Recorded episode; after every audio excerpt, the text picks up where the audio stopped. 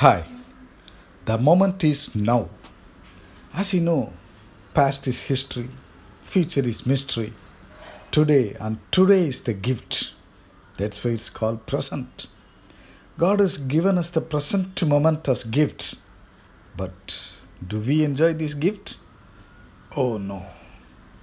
We always think about the past fears and future worries, losing this precious moment now. Past feeds fear, future breeds anxiety. The present is there waiting for us to give peace, give happiness, but we neglect the present moment.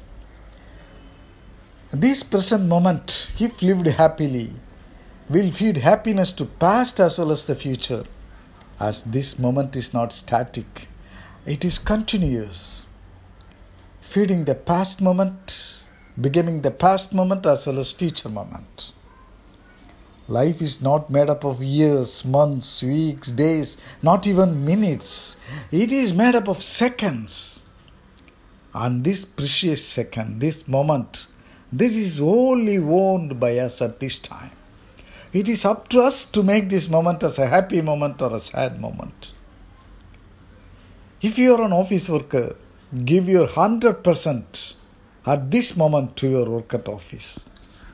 If you are a homemaker, give your 100% at this moment to your work at home. If you are watching nature or playing with kids, whatever you do, give your 100% to that activity at this moment. Remember, it's not 99.99%, it is 100%, the whole 100% then only it will work and bring peace and joy to you, to your life. We need to practice this continuously each and every moment of our life. Living the present moment is the purpose of life. That is why God has sent us to this world.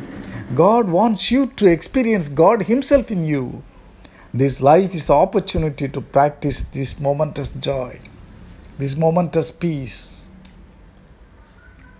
if you are ready for this, forgive past, forget future, live the present moment to bring happiness and peace not only to your life but also to others around you.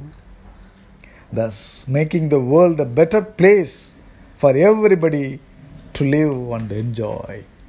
Thank you. Bye.